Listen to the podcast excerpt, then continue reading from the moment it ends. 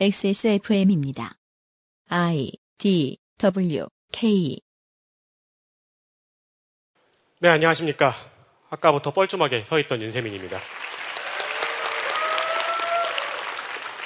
셀카를 아무리 찍어도 되게 못생기게 나오더라고요. 그것은 알기 싫다 300회 2부를 시작하겠습니다. 1부 끝나고 표시된 어, 좌석번호에 당첨되신 분들은 가서 이제 선물 다 받으셨나요? 예, 시간 없으신 분들은 다음 쉬는 시간에 가서 받으셔도 되고요. 끝나고 나서 가서 받으셔도 됩니다. 저희 이번 200회, 300회 공개 방송에 오신 분들은 전부 다 TMT예요. 불량 귀신들이거든요. 이게 지금 일부도 사실 약간 오바돼서 제가 옷을 못 갈아입었어요. 원래 갈아입었어야 됐는데. 그리고 저희가 그래서 분배를 한다고 했거든요. 위험인물들을. 근데 그거가 제일 위험한 게 2부입니다. 예. 일단 가장 위험 인물이 나오시고요. 2부는 가장 기니까 예, 집중해 주시길 바라겠습니다. 그 아씨는 지금까지 정말 많은 게스트분들이 나와 주셨어요. 원래는 이제 그분들도 초대석이라도 만들어서 모셨어야 됐는데 저희가 초대석에 대한 논의를 했었거든요. 초대석이 있어야 된다. 근데 저희 사장님께서 뒷자리는 싹 빌 거다. 거기 앉히면 된다. 근데 매진됐잖아요? 못 오셨어요. 그래서 지금 객석에는 저희 관계자는 거의 없고요. 거의 청취자분들이 채워주고 계십니다. 다시 한번 감사드립니다.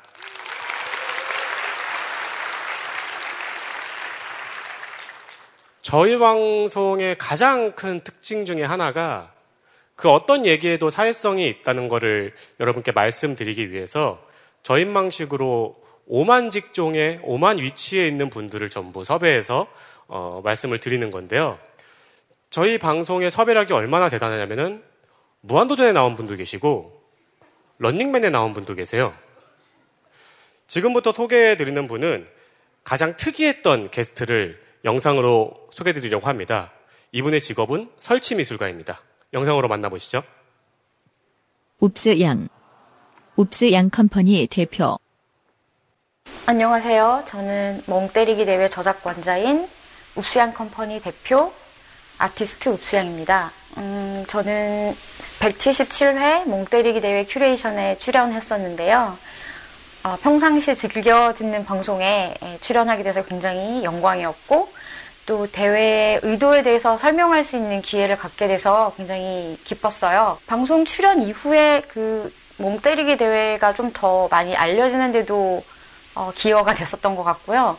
또 주변에 방송 잘 들었다는 이야기를 많이 들어서 새삼 주변에 그 알실 듣는 분들이 어, 많다는 사실도 좀 깨달았던 것 같습니다. 어, 그 알실 300회 방송 정말 축하드리고요.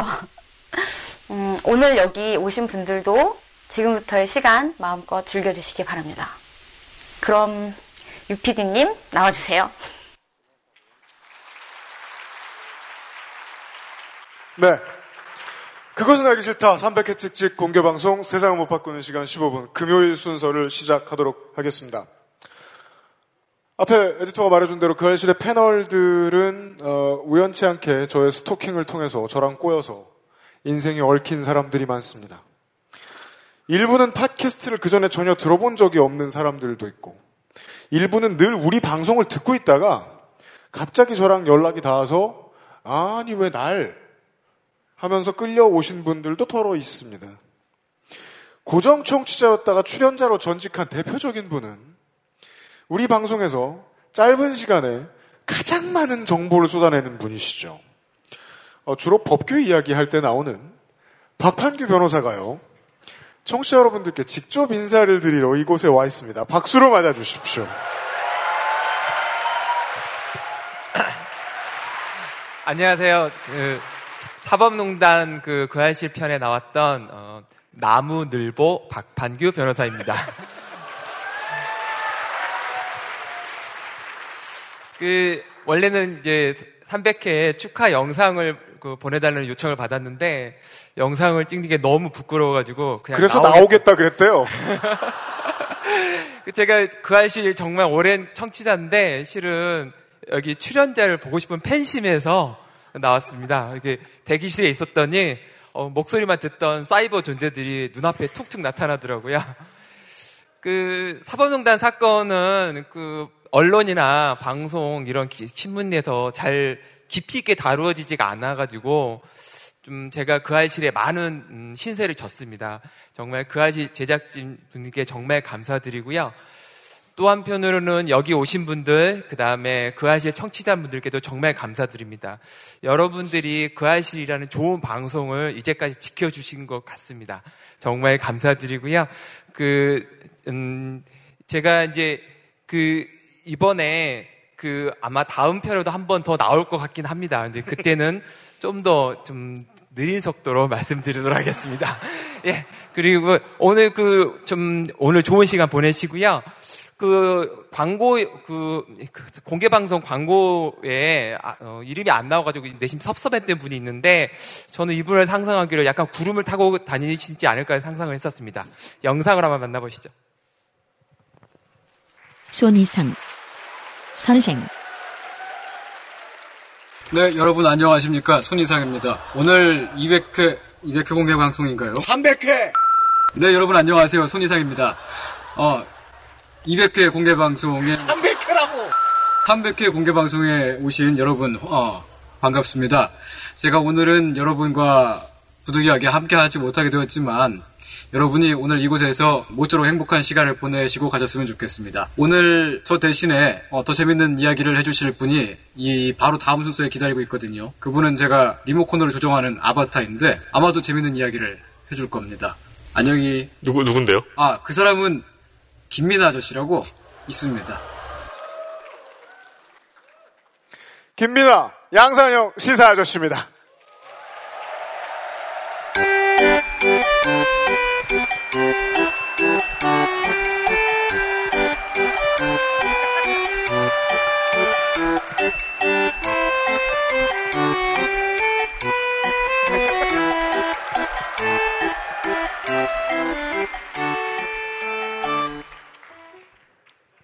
제가 좋아하는 운동권 노래 중에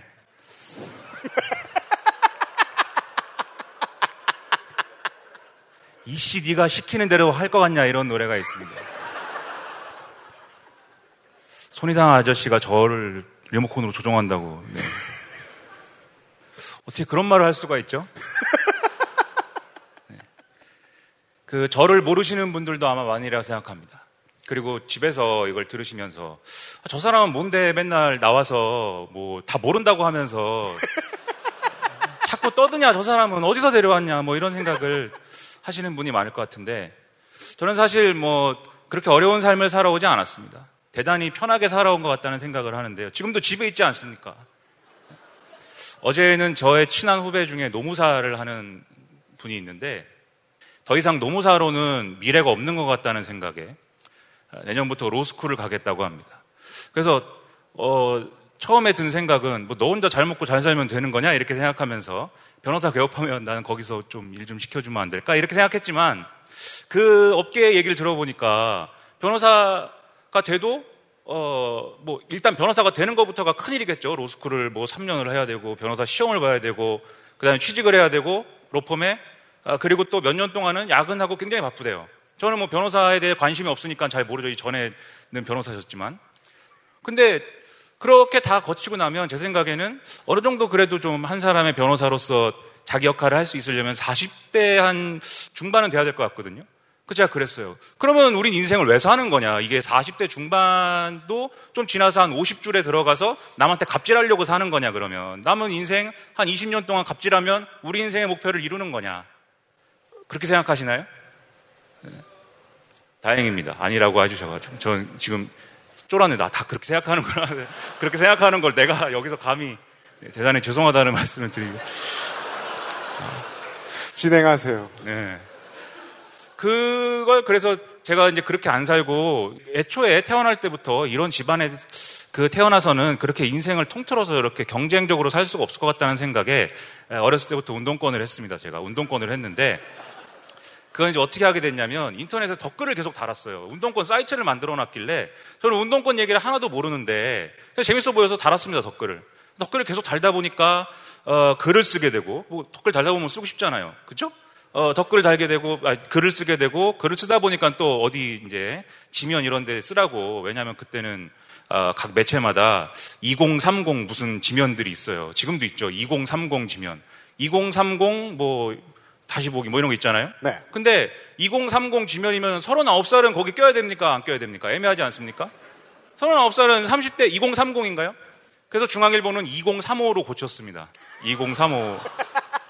근데 이제 그런 지면에 글을 좀 쓰다 보니까 직업적으로 이제 글 쓰는 사람이 이제 어, 되는 과정이 있었죠. 그리고 결정적으로 운동권이 망했습니다. 네. 지금 뭐 안 망했다고 생각하시는 분들도 있겠지만 제가 생각하는 운동권은 망했기 때문에 먹고 살 길이 없어서 표류하다가 인터넷 신문사에 취직을 하게 됐고 그 인터넷 신문사는 남이 힘들게 만든 신문과 방송을 욕하는 게 중심인 컨- 중심 컨텐츠인 신문사였어요. 그래서 매일 조선일보 욕하고 중앙일보 욕하고 KBS, MBC 욕하고 그런 건 이제 그런 건 제가 잘하지 않습니까? 다른 거 무슨 뭐 새로운 걸 발굴해 가지고 여러분에게 뭐 이렇게 이런 놀라운 사실이 있습니다. 이렇게 얘기하는 건 못하지만 남 욕하는 건 잘할 수 있잖아요. 여기서 맨날 하는 것도 조중동 욕하고 뭐 방송 욕하고 그런 거니까 그 제 적성인 것 같아서 거기서도 열심히 했어요. 근데 거기 열심히 하다가 어쨌든 거기도 이제 그만두고 제가 이제 사회생활을 그렇게 잘하지는 못하는 모양인지 그만두게 됐습니다. 그러다 보니까 어, 어느새 여기서 이제 이러고 있는 거죠. 그 굉장한 일이 아닐 수 없습니다. 이런 무대에 서는 것은 굉장히 영혼이 없으면 여러분도 알겠죠. 굉장히 오랜만에 이런 무대에 서보네요. 굉장히 오랜만이라는 것은 제가 대학생일 때는 school band를 했는데 네, school band에서 이런 데서 공연했습니다. 굉장하죠? 앞에 한 줄 정도가 찼습니다. 그 중에 절반은 우리 밴드 애들이었어요. 그때 뭐 이렇게 가득 그때는 그랬는데 이렇게 가득 찬 걸 보니까 감개가 무량하고요. 그러니까 어쨌든 어디 나가서는 제가 이제 그래서 평론가 직함도 달고 뭐 어디 나가서 기자 직함도 달고 구체적으로 CBS 라디오에 나가서 얘기할 때는 기자인데 제가 몇 번 얘기했습니다. 난 기자를 그만뒀기 때문에 기자가 아닌 다른 직함으로 좀 바꿔주십시오. 그랬더니 그러세요? 라고 한 다음에 그냥 안 바꿔주더라고요. 제가 다시 기자를 할 거라고 생각을 하는 것 같은데 그것도 꽤 오랜 시간이 지났는데 여전히 뭐 바꿔주지 않는데 아무튼 뭐 그렇게 살다가 어느 날 저를 만나서 이걸 하라고 그래서 하고 있- 있다 뭐 이 말씀을 드리려고 했는데요. 뭐 어쨌든 간에 그래도 처음에는 뭔가 제가 글을 쓰고 그다음에 이제 뭐 어디서 말을 하고 이런 걸 하는데 그래도 제가 운동권이 망해서 뭐 이렇게 직업적 운동권을 안 하고는 있지만 어, 마음만은 계속 운동권 아니겠습니까? 그래서 내가 뭔가를 얘기하면 사람들이 아 뭔가 진보적인 생각을 했으면 좋겠고 진보적인 어떤 얘기의 결론이 됐으면 좋겠다라는 생각을 가지고 떠들던 때도 있었어요. 근데 그걸 계속 떠들다 보니까 어, 그것도 한계가 있더라고요. 어, 한계가 있는데 첫 번째는 아무리 제가 뭐, 에, 뭐 진보적인 주장이 옳다 뭐 그런 얘기를 막 하고 싶어도 제가 아까 말씀드렸듯이 진보가 약간 좀 슬픈데 그죠? 그냥 진보 두 글자 들으면 좀 슬프지 않으세요? 저는 집에서 진보 그러면 눈물이 나옵니다. 뉴스에서 무슨 진보 정당 하면 눈물이 나오고 정의당 하면 감정이 좀 복잡해요. 정의당 약간 복잡하고 뭐, 야, 그리고 마찬가지로 복잡한 감정 뒤에는 눈물이 좀 있죠. 그, 그런 게 있는데, 어, 이렇게 너무 이제 우울해져서 사람들에게, 아, 진보가 대안입니다. 이렇게 얘기하기가 참 어려운 시대가 와서, 어, 나도 이렇게 진보적으로 우리가 살아야 됩니다라는 얘기를 너무 자신감 있게 하기가 스스로도 좀 어려워진 것 같아요. 그래서 이제 그 점이 이제 첫 번째로 좀 어, 어려웠던 점이고, 어, 여러분, 여러분은 뭐 얼마나 또 자신의 삶에 자신감을 가지고 있는지 잘 모르겠습니다만, 제 삶에 이렇게 자신감이 없습니다, 제가. 네. 성격을 고쳐야 되는데. 두 번째는 어떻게 하면 진보적인 얘기로 이 모든 얘기를 만들어야 될까를 생각을 하면 실제 무슨 일이 일어난지를 모르게 돼요. 실제로 무슨 일이 일어난지는 관심이 없고, 아, 뭐 터졌다. 무슨 사건이 터졌다. 그럼 이 사건은 누구한테 유리한 사건이지? 아, 이게 뭐 이명박한테 유리한 사건이야. 그럼 나는 욕해야겠다. 그리고 욕하고. 또는, 아, 이 사건이 터졌는데 뭔지 애매해. 애매하면은 빨리 지금 페이스북에 들어가서 진보들이 뭐라고 하는지 찾아보자. 그래서 그 얘기를 나도 해야겠다. 그거 막 해요. 이 인터넷 시대의 문제가 인터넷에서 떠들어 놓으면 지울 수가 없지 않습니까? 그래서 나중에 보면은 그 얘기 틀렸거든요? 뭐, 그런 적도, 이- 그런 때도 있을 거 아닙니까? 진보들이 얘기했다고 뭐 다 질리고 뭐 다 맞는 얘기 아닐 거 아니에요? 틀린 얘기가 있어요. 그러면 그거를 고쳐야 되는데 그냥 아 제가 진보에만 집착하다가 말하다 보니까 틀렸군요. 뭐 이럴 수도 없잖아요. 그걸 또 무슨 이유를 만듭니다. 내가 이제 틀려, 틀릴 수밖에 없던 이유 내지는 100%까지 틀린 건 아니고 한 55% 정도 틀렸다는 얘기를 하기 위해서 그렇게 하다 보니까 실제로 무슨 일이 일어나는지를 모르는 거예요. 그리고 제가 이제 운동권을 하면서 가장 이제 뼈에 사무쳤던 말이 너희들은 정치를 몰라. 이 얘기하고 너희들은 현실을 몰라. 이 얘기 굉장히 많이 듣습니다. 정치를 몰라서 막무가내로 요구를 하고 그 다음에 정치를 몰라서 아주 이상적인 얘기만 되풀이하면 뭐가 될 것처럼 그렇게 생각을 하고 그 다음에 현실을 몰라서 아주 현실적이지 않은 얘기들만 반복하면서 사람들 집만 빼놓고 있다. 이런 얘기 굉장히 많이 들었어요. 그래서 저는 그것에 상당히 한이 맺혔습니다. 그래서 어, 그렇게 한이 맺힌 때는 제가 이제 뒤늦게 공익근무요원을 하던 시절이었는데 공익근무요원을 할 때 이제 민원 접수를 했는데 민원인들이 민원 접수하러 계속 오지만 중간에 비는 시간이 많이 있어요.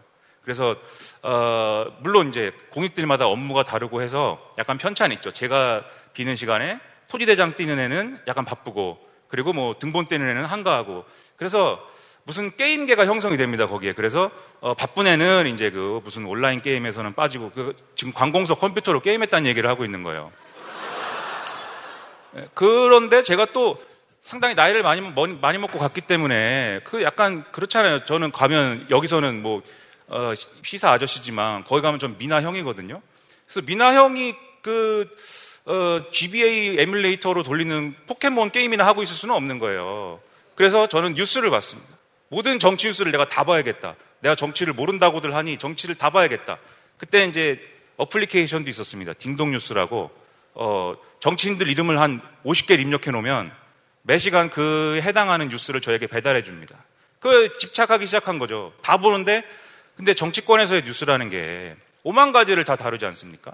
뭐 집값이 오르면 부동산 얘기를 봐야 되고 엊그제 무슨 뭐, 뭐 기획재정부 사무관이 나와서 국채 얘기를 하면 이제 정신이 아득해지죠. 국채가 뭐야? 어? 이게 뭐 국채를 보존하시옵소서 뭐 이런 건가? 그러면 적자 국채는 뭐야? 적자가 있고 서자가 있고 뭐 이런 건가? 정신이 아득해지니까 알아야 될 게 너무 많아요. 정치면에 대해. 그래서 정치면 뉴스만 보면은 모릅니다. 그래서 아 이걸 어떻게 해야 내가 그 내용을 잘 알아서 그 내용 자체를 잘 다루면서 어떻게 하면 사람들에게 또 이걸 막 어, 사실은 5만큼 알면서 10만큼 아는 것처럼 막 잘난 척을 하면서 아 그러면서도 어떻게 너무 또안 어, 좋은 길로 빠지지 않을까를 고민하다 이제 신문을 다 봐야겠다 이렇게 생각한 거죠. 신문을 다 보고 그다음에 아침에 그 시사 라디오 프로그램이 방송사마다 다 있어요. 그 방송 시사 라디오 프로그램에 방송된 이제 인터뷰한 내용 같은 거는 그 프로그램 홈페이지에 가면 전문이 공개가 되어 있습니다. 고맙게도. 물론 가끔 이제 오타를 내는 것도 있고 한데 그걸 또 다 봅니다. 예. 그 다음에 진짜 전문적인 내용 같은 거는 그걸 봐도 이해가 안 되지 않습니까? 그래서 이건 어떡하지 생각하다가 국책연구원 같은데 mailing list를 다 등록을 했어요. 그럼 그들이 그들도 이제 그 성과를 내야 되지 않습니까? 어디 메일 보냈는데 그 여러분 확률이 몇 퍼센트고 우리가 이메일 사업이 성공했다 이런 것을 제가 도움을 주고 있는 거죠. 그래서 열어 보니까 예. 그걸 열어봐서 또 보고서를 봅니다. 자 그러면 제가 완전 그 시사의 어떤 마스터가 돼야 되겠죠. 근데 모르겠어요. 그래도 무슨 얘기인지를 어떻게 압니까 그거를 몰라요. 어차피 그다음에 제가 좋아하는 게 관료들 회고록 예를 들면 강만수 전 장관 이런 사람들이 자기가 IMF를 불러온 그 이 화신으로 찍혀가지고 사실 뭐 저는 기억을 잘 못하지만 96년 이런 때는 청문회 끌려가서 아주 뭐 아주 인간 쓰레기가 됐거든요 국회에서. 그래서 자기가 얼마나 억울했겠어요. 그래서 책을 씁니다. 내가 그렇게까지는 아니다 내가. 예?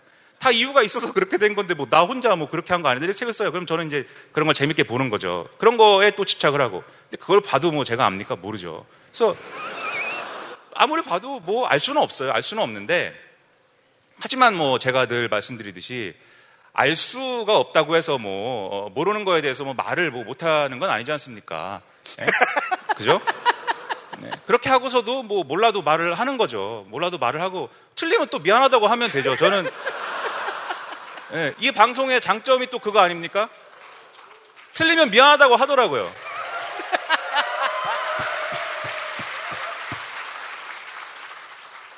미움받을 용기가 있어요. 네.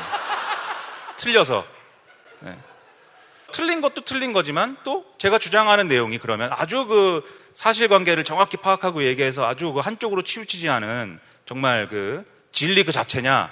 물론 저는 그 제가 하는 말이 진리 그 자체였으면 좋겠고 심지어 제가 뭐 신이었으면 좋겠죠. 그건 그렇지만 그렇지 않겠죠. 편향적인 데가 있겠죠. 그래서 그거는 이제 그러면 입장 차이로 우리가 접근을 하고 이 언론으로 따지면 논조다 이렇게 얘기할 수 있는 거고 그래서 사실 공론이라는 게 공론이라는 게 그런 차원에서 이제 논의가 되고 뭔가 결론이 내려지고 나라에 좋은 정책이 되고 그럼 얼마나 좋겠습니까? 그죠?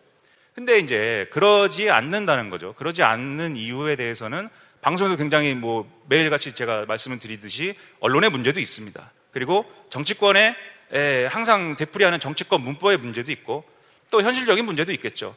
그래서 잘 안 되는데 그런 문제와 더불어서 또 제가 항상 문제라고 생각하는 게 사실은 인터넷 세계에 사는 우리들이 항상 이런 주장을 다루고 담론을 다룰 때 어떤 태도들입니다.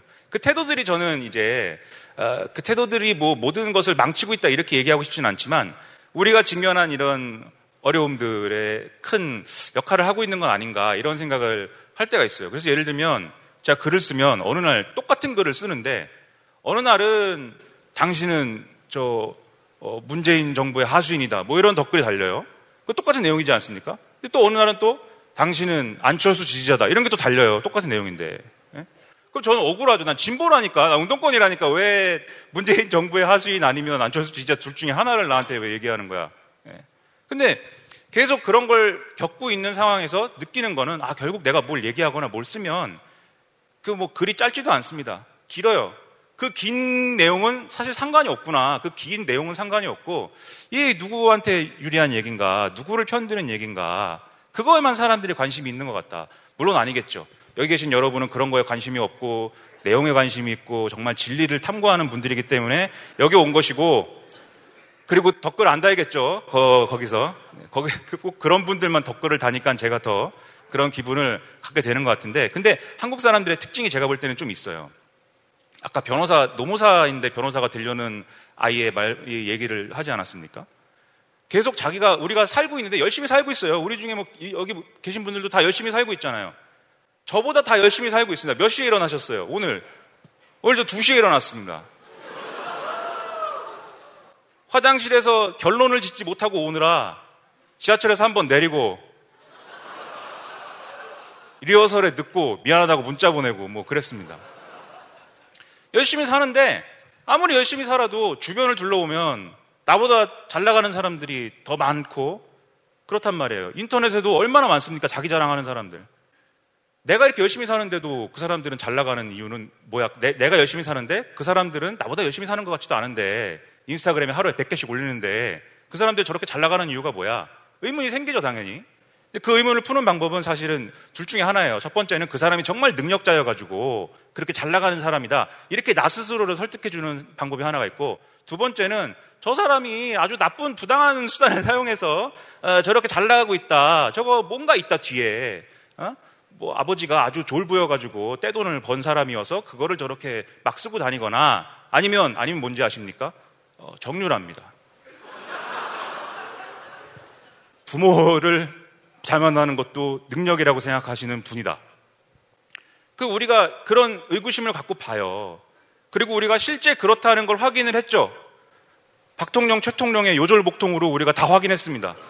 진짜 잘 나가는 사람들은 저렇게 엉망진창으로 다 자기 사리사욕을 채워갖고 잘 나가고 박근혜 전 대통령이 처음에 취임할 때 얼마나 좋은 얘기 많이 했습니까? 100% 대한민국, 100% 대한민국. 예? 자기를 지지한 51.6% 절묘한 숫자, 516, 51.6%의 절묘한 숫자의 그 지지자들 뿐만 아니라 100%를 포괄하는 그런 대통령이 되겠다. 경제민주화, 뭔지 모르지만 경제민주화 하겠다. 경제민주화가 무슨 김종인 버전인지 아니면 운동권 버전인지 뭔지 모르지만 뭐 하겠다 뭐 한, 한다는데 뭐 생애 주기별 맞춤형 복지 정책 하겠다. 복지를 한다는데 뭐 한반도 신뢰 프로세스 하겠다. 이명박이 제가 너무 지루한가요 지금? 네, 저 이명박이 한 아니요 반도 안 한 게 문제죠. 네? 네.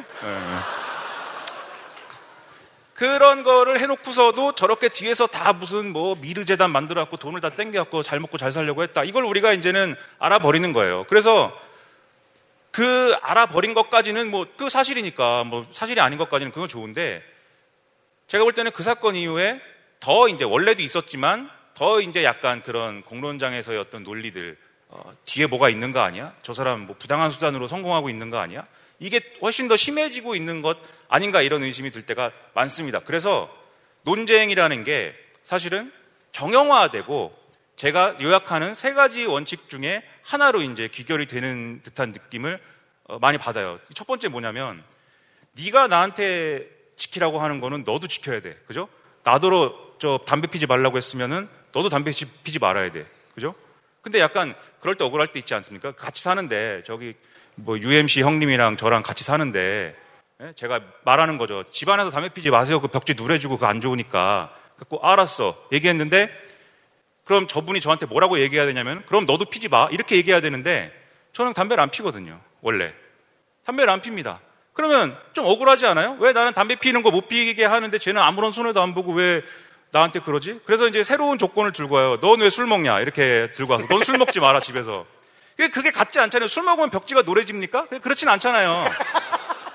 술은 먹을 수도 있지 뭐. 근데 다만 이제 벽지가 노래지는 거하고 술 냄새가 나는 거랑 똑같은 거다 뭐 이렇게 얘기할 수 있는데 그래서 논쟁이 막 그런 식이 돼요. 왜 너가 지키라고 한 것을 어 자, 너는 지키지 않느냐? 그 얘기를 실제 어, 그렇지 않은 얘기도 그런 얘기로 만들어 버립니다. 두 번째는 그 얘기가 언어 게임이 돼서 서로 지켰느냐 안 지켰느냐를 하다가 어떻게 되냐면 내가 지키는 건 너도 지켜야지가 돼요. 그래서 난 담배 안 피는데 왜 넌 담배 펴? 이렇게 되는 거예요, 그게. 아닙니까? 제가 너무 망상을 여기서 떠들고 있나요? 뭐 아니라면 아니라고 해주시면 또 죄송하다고 말씀드리고 진행, 정정 진행하, 방송, 진행하세요. 정정 방송을 하면 되니까. 예. 셋째는 이런 원칙을 만약에 훼손했을 경우에 그 사람은 아주 그 무제한적인 예? 무차별적인 복수의 대상이 된다는 겁니다. 죽어야 돼요. 인터넷에 있는 얘기들을 보면은 죽어야 됩니다. 나는 너무 무서워요. 그래서 사는 게 무섭습니다. 집에 가만히 있는 겁니다. 그래서 네. 그리고 이것이 모든 우리 인간관계와 사회적 관계에 모두에게 적용되는 원칙이다. 예? 어기면 안 되는 이렇게 세상이 된 것 같습니다. 그리고 이거를 사람들이 공정성이라고 부르는 것 같아요 요새. 예. 그것이 너무 이제 저는 그런 얘기들만 하다 보니까 제가 앞서서 말씀드렸듯이 네가 뭐 지키는 원칙을 내가 안 지켰고 지켰고 안 지켰고 이것만 계속 하다 보니까 결국 무슨 일이 일어난 건지는 우리가 우리의 논쟁 속에서는 사라져 버린다는 것이죠. 그래서 이 사라진 얘기를 사실은 해야 그렇죠? 이 사라져 버린 원래 일어난 사건에 대한 얘기를 해야 우리가 사실 어, 민주주의를 한다고 좀 이따 이제 조 소장님이 나와서 민주주의에 대한 얘기 할 거 아닙니까? 민주주의를 한다고 하는데 무슨 투표권을 준다든지 우리가 인터넷에 저 청와대 민원 게시판 열어준다고 해서 민주주의가 되지는 않는 거죠. 실제로 우리가 세상을 통제할 수 있어야 되고 그게 투표권이든지 뭐든지 세상을 실제로 손을 댈 수 있어야 되는데 우리는 서로 이제 그 어, 그런 태도에 대한 의견 교환만 하다가 손을 못 대는 체제 속에서 안 빠져나온단 말입니다. 그래서 민주주의를 하려면 이런 태도에서 빠져나오는 게 필요하고 그러려면 사안을 알아야 되고 알아야 되는데 알 수는 없지만 결국 알 수는 없지만 그 알려고 하는 태도를 끝까지 밀어붙이고 그것을 어, 아주 한계까지 밀어붙일 수 있는 어떤 장들은 필요하다 이런 생각을 평소에 하고 있었어요. 그리고 사실 그런 생각을 가지면서 그 장은 왜 없을까? 왜 내 인생은 이럴까? 예? 그만 살아야겠다. 제가 그 변호사 되겠다는 분에게 그렇게 얘기를 했다고요. 우리는 이제 이 악순환을 여기서 끝내자. 어저께 오늘 이 자리에서 네, 끝내는 걸로 하고 어디 뭐 없어 뭐, 뭐 청산가리 이런 거 뭐 이렇게 얘기를 하면서 어, 제가 너무 독한 얘기를 했네. 네, 죄송합니다. 약간 네, 제가 너무 나쁜 사람이 되는 것 같아서 그 아이는 화분을 세 개나 죽였습니다, 여러분.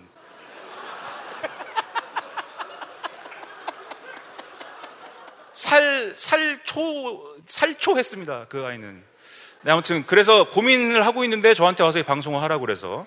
저는 사실 이 방송은 어떤 방송인지 정확히 몰랐어요. 왜냐면 제가 팟캐스트를 잘 듣지 않으니까. 근데 저한테 무슨 샘플이라고 무슨 뭐 에피소드를 수십 개를 저한테 보내줬는데 그걸 잘 듣다 보니까 아, 이 방송에서는 그런 얘기들이 좀 가능한 것 같다. 그리고 나도 가서 그 얘기를 하면 내가 하고 싶은 일을 좀 할 수 있을 것 같아. 이런 생각이 들어서 제가 조금 했죠. 이 방송을 조금 해왔는데 예, 역시 잘한 것 같다라는 생각을 어, 매달 말에 통장을 보면서 하고 있습니다.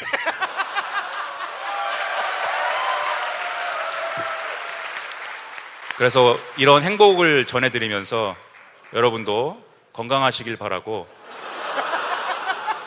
그 알실과 저에 대한 얘기를 이걸로 마치겠습니다. 감사합니다. 네. 아저씨 코너였습니다. 아, 아저씨에게 오신, 온 질문들을 확인을 해 보시죠. 포켓몬이 한 질문입니다. 안녕하세요. 그 알실의 올드팬 이상해 씨입니다. 300회 공개 방송 축하드립니다. 저는 시사 아저씨 큰 스승님께 질문 드리겠습니다. 팟캐스트 업계에는 시사 평론가가 많은데요. 다른 평론가들과 차별성을 두기 위해 스스로 컨셉을 의식하고 계신지 궁금합니다. 그건 분명한데. 출연하시는 팟캐스트마다 조금씩 캐릭터가 다르다고 봅니다. 특히 그 알실 처음 출연하실 때랑 지금은 또 많이 달라진 것 같습니다. UPD님과 캐릭터 논의를 하셨나 궁금해지더라고요. 혹시 UPD님께서 컨셉 조정에 압박을 가하신 건 아닌가 추정해 봤습니다. 원치 않는 캐릭터 구성을 하라는 외압이 존재했었나요? 그게 궁금합니다.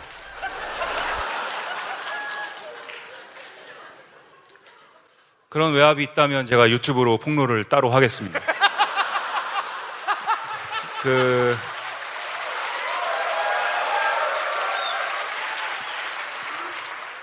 저는 뭐 그분이 그렇게 나쁜 의도가 있다고는 생각하지 않아요. 어떻게 하다 보니까 그렇게 된 것 같은데.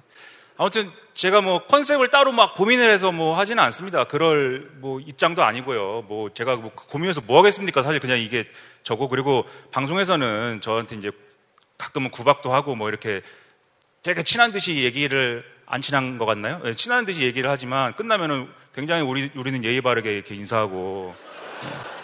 아, 그럼 다음 주에 뵙겠습니다 이렇게 딱 하고 문 열고 나가고 이런 거 굉장히 그 비즈니스적인 관계라서 외압이나 이런 논의 이런 것은 없고요. 가자마자 뭐 떠들기 바쁩니다. 그 방송하기 바쁘고.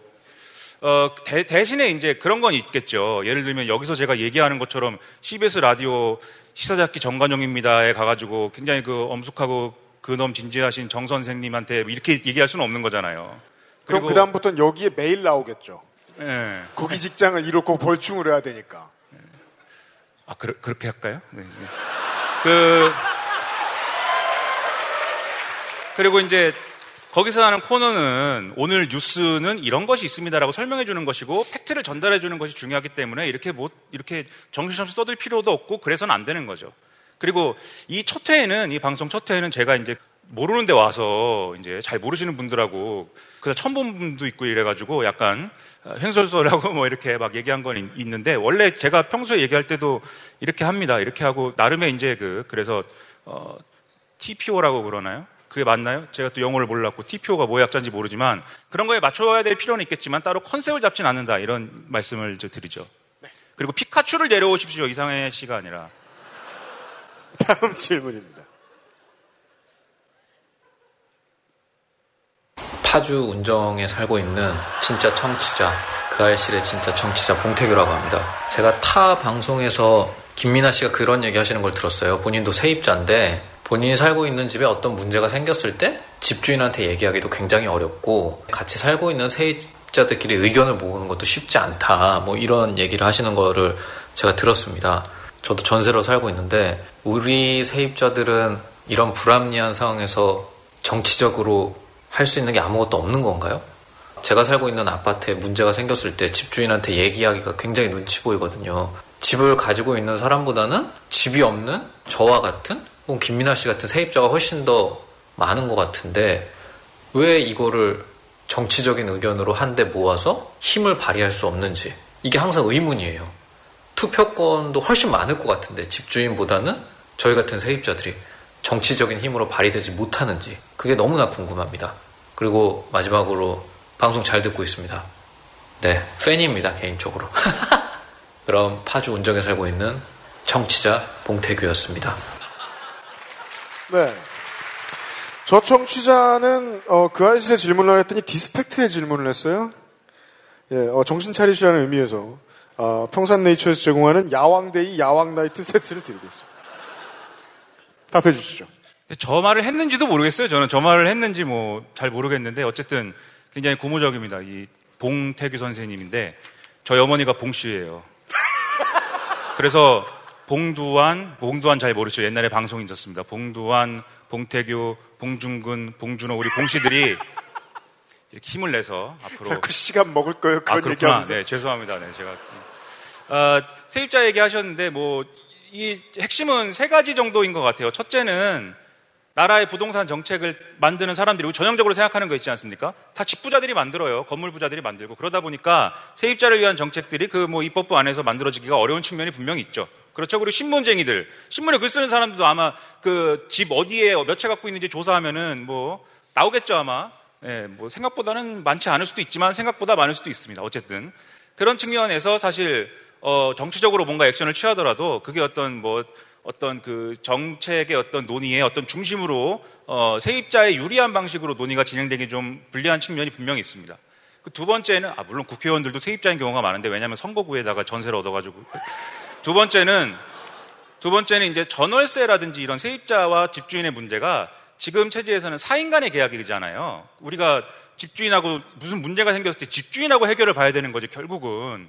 물론 일부 제도에 호소할 수 있는 부분들이 분명히 있습니다. 하지만 그것들은 상당한 제약이 있는 거고 결국은 둘 간의 계약이니까 거기서 해결을 봐야 되기 때문에 그 둘 간의 어떤 관계에서는 당연히 집주인이 더 우위죠. 그러니까 해결이 안 나는 문제가 분명히 있습니다. 그래서 지금 뭐 다주택자를 뭐 임대사업자로 등록시켜 갖고 세금을 걷고 이렇게 좀 집주인들을 공적 체계 안으로 갖고 들어와서 그 세입자와 집주인 간의 이제 관계에 개입할 수 있는 구멍들을 계속 만들어가는 정책을 하는 게 이제 중요한 것 같고요. 이게 굉장히 어려운 얘기를 또 했습니다, 제가. 네. 세 번째는 의외로 이 세입자의 정체성을 갖고 있지만 나는 집주인이 곧 될 수 있어라고 생각하는 사람들이 의외로 많고 실제로 어느 날 갑자기 집주인 되는 사람들이 많아요. 지난번에 부동산 가격 올렸을 때 사람들이 집을 많이 샀다고들 보지 않습니까? 다들 집 사서 저렇게 어, 재산을 불리는데 가만히 있는 사람은 바보 같아. 이렇게 생각이 돼서 제 부동산 카페 몰려갖고 부동산 카페에서 글 돌려보면서 어디를 사야 될까 이런 거 고민하고 비트코인 투자한 거 똑같지 않아요. 비트코인을 옆, 옆에 있는 사람이 내 친구가 비트코인으로 하루 만에 500만 원 벌었다라고 얘기하면 비트코인을 그 저 이걸로 이 핸드폰으로 이렇게 하면 투자할 수 있는 거 내가 안 해갖고 내가 바보 된 것 같잖아요. 그래서 집을 사는 사람 집을 꼭 그것 때문은 아니지만 살 필요가 꼭 없지만 하여튼 이번 기회에 투자 개념으로 산 사자 이렇게 해서 사는 사람들이 있어요. 그래서 세입자는 어, 집주인이 될 수 있다는 생각이 일반적으로 더 많이 이제 뭐 퍼져 있는 부분들이 있어서 그런 부분에서도 세입자가 훨씬 더 많은 뭐 이런 어, 유권자의 많은 이 퍼센티지를 차지하더라도 예, 직접적으로 정치에서 세입자에게 유리한 그런 정책은 뭐 나오기 어려운 조건들이 이런 게 있는 것 같다라는 진지한 얘기를 우리 봉시 집안의 봉시 집안의 선두에 계신 분에게 제가 드립니다. 네. 여기까지가 김민아 씨 아저씨 코너였습니다. 네. 김민아 씨, 이달에 뵈어 또 수고하셨습니다.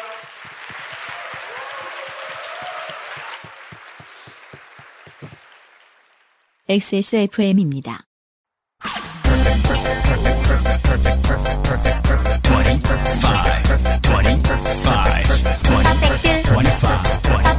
전화로 공부하는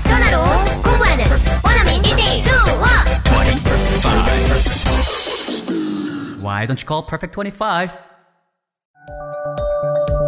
펴서 접어서 눕혀서 뒤집어서 태블릿처럼 때로는 메모장처럼 세상에 없던 노트북 레노버 싱크패드 X1 요가 시리즈 실천하는 당신을 위한 노트북입니다. Lenovo for those who do.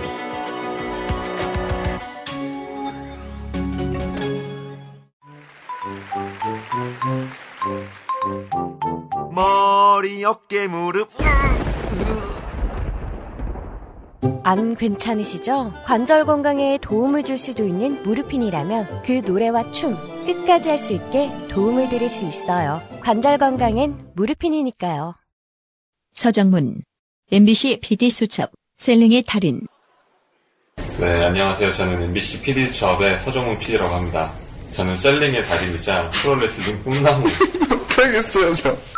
어, 우선 저희가 다시 좋은 친구가 되기 위해서 XSFM이랑 같이 작업을 올 초부터 하게 됐습니다. 저희 PD 수업이 일단 10년도 많이 잃은 상태였고, 그리고 지난 10년간 시청자들과의 접점도 많이 잃은 상태였는데, 그것은 알기 싫다.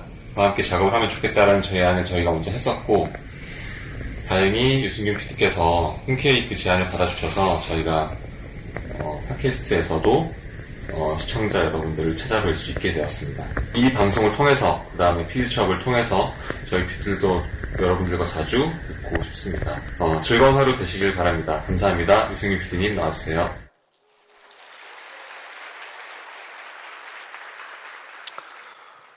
XSFM에서 제가 하는 일은 어, 광고 홍보 20% 정도. 요즘은 어, 유면상 PD가 그 일을 많이 하니까요.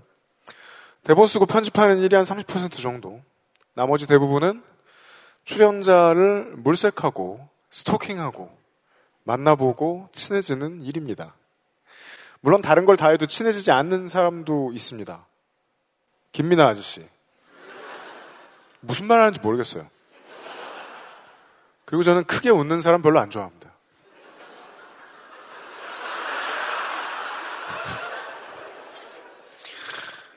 고정 출연자 한 사람을 섭외를 하고 방송에 적응하도록 하는데 아까부터 말씀드렸지만은 짧게는 수개월, 길게는 수년도 걸립니다. 그 준비를 하고도 막상 방송을 하고 나면 결과는 전혀 제가 예측을 했던 것과 달라서 놀랄 때가 되게 많습니다. 제가 가장 놀랐던 케이스가 다음 출연자입니다. 청취자들이 정말로 관심 없어 하는 분야의 연구자라서 아니, 뭐 이런 얘기 괜찮긴 한데, 구색 맞추는 의미에서 딱 한 시간만 녹음하자. 그 한 시간이 두 시간이 되고, 세 시간이 되더니, 지방선거 데이터 센트럴이 됐습니다. 환영해 주십시오. 아, NYC에는 알리시아 키스. 남양주엔 정은정. 정은정 농축산입니다.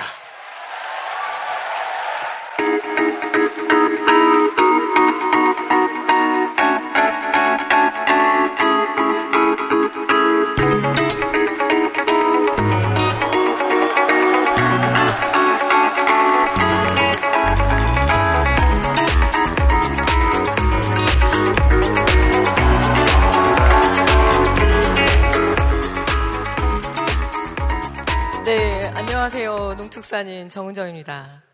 어, 감사합니다. 아, 이렇게 매진됐다 그래서 연락이 왔어요. 유피디님이 비상 시국 회의 해야 된다. 그래서 야, 우리가 그렇게 열심히 하는 사람들은 아니잖아. 이렇게 해서 왔는데 첫 질문이 뭐였을까요? 만났을 때.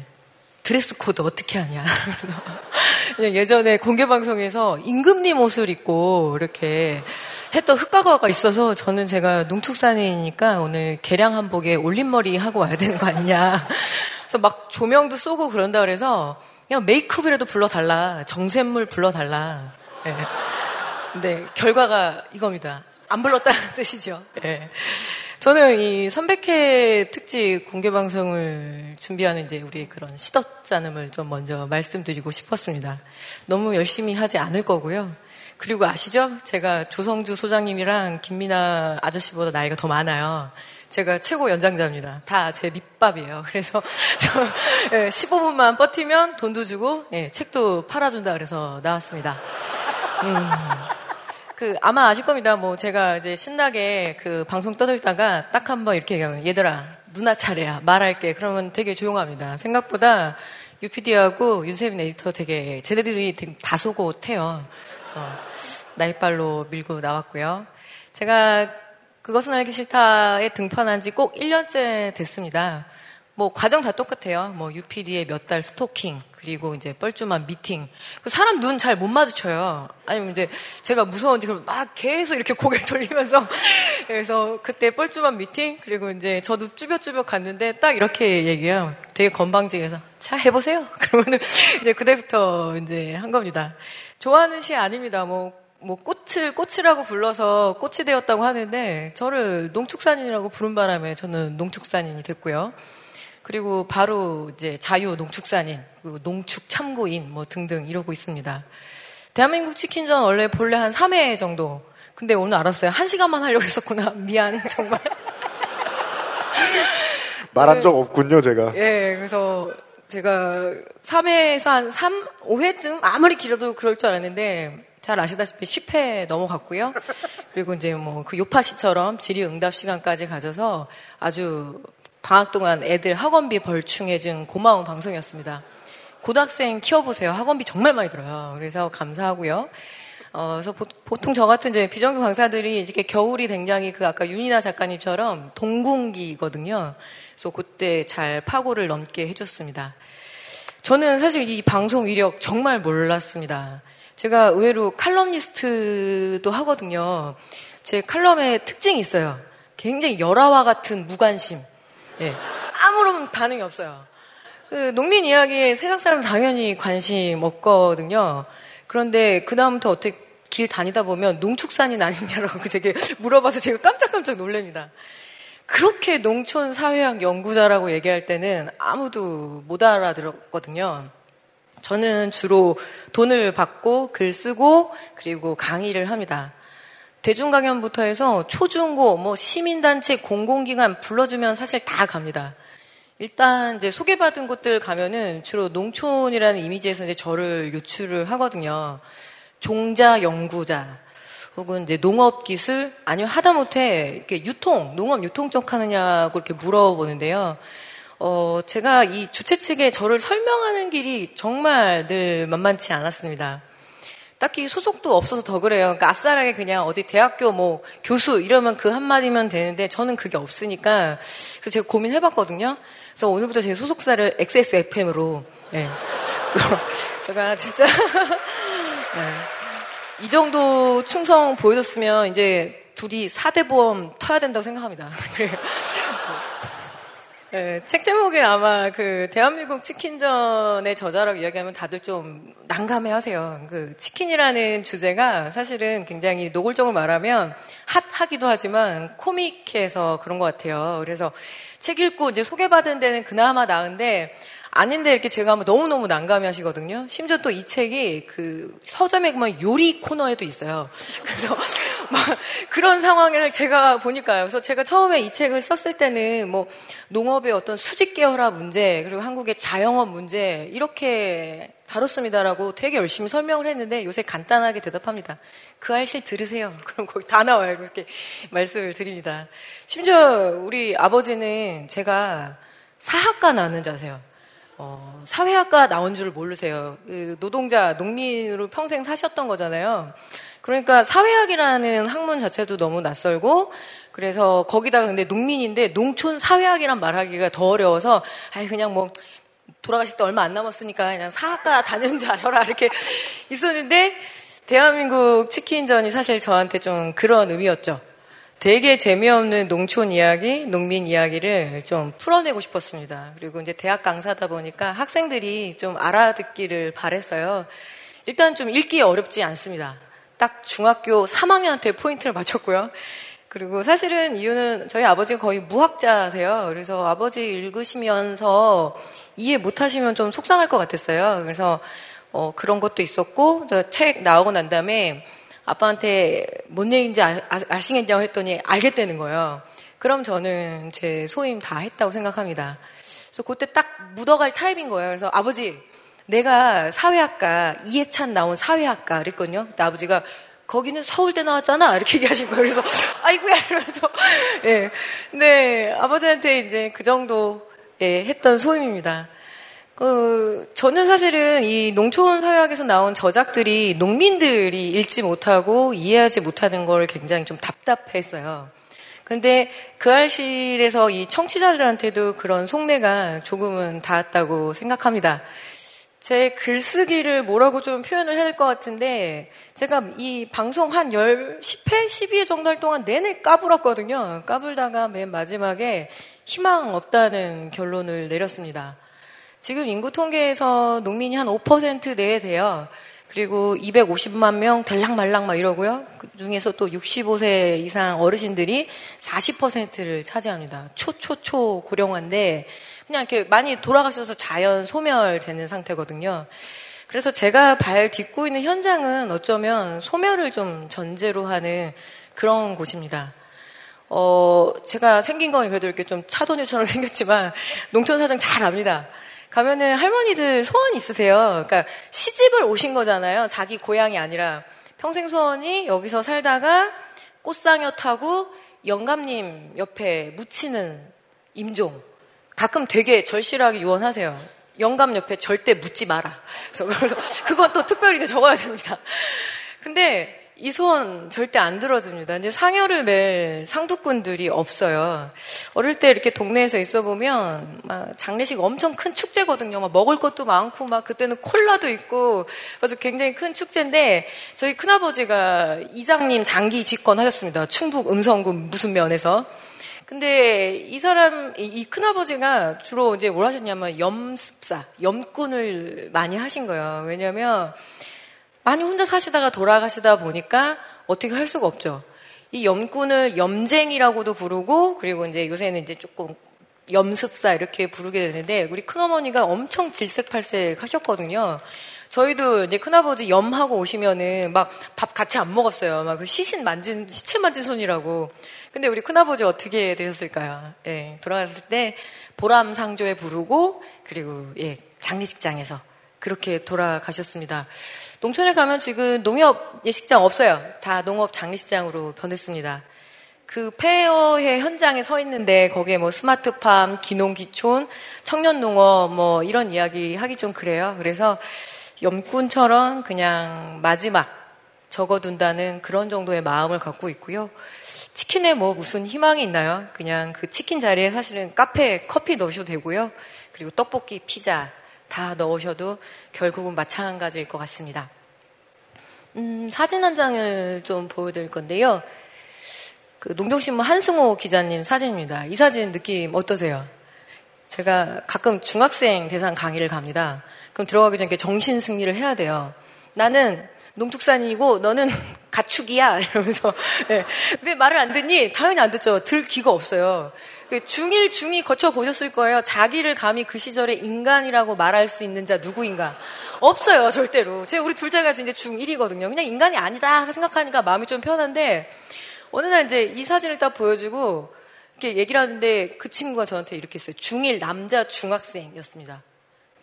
나 뭉클해요. 이랬어요, 저한테. 그래서 저 아니 뭐 그래서 나 몰라 뭐 이런 거야 그 세대에 다 익스큐즈미니까 이렇게 패스했고요. 근데 뭉클하다는 말을 쓸 줄 안다는 거에서 되게 좀 놀랐습니다. 이 뭉클함을 가르치는 건 전 되게 불가능하다고 생각을 하거든요.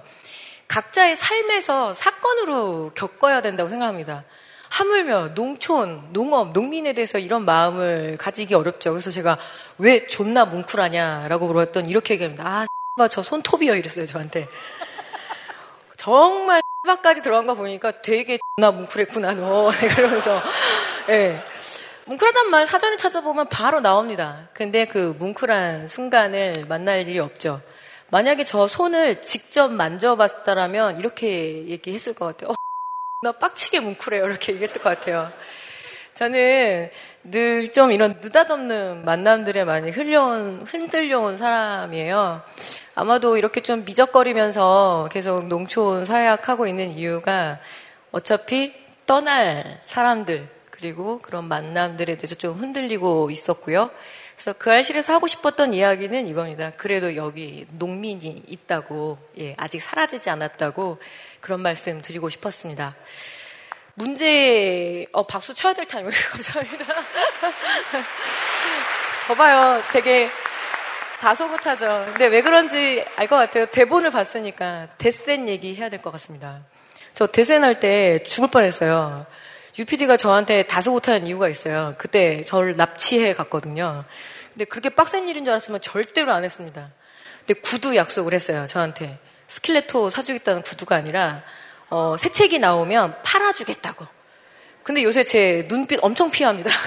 원래도 눈 안 마주치는데 그냥 방송 편성을 안 하네 이제 이러고 있는데 어 그거 아침에 일찍 만났어요. 차 막히기 전에 오라고 저랑 그리고 홍성갑 덕질인 그 윤세민 에디터 해갖고 다들 이렇게 주화입마 상태에서 이렇게 주절댔거든요.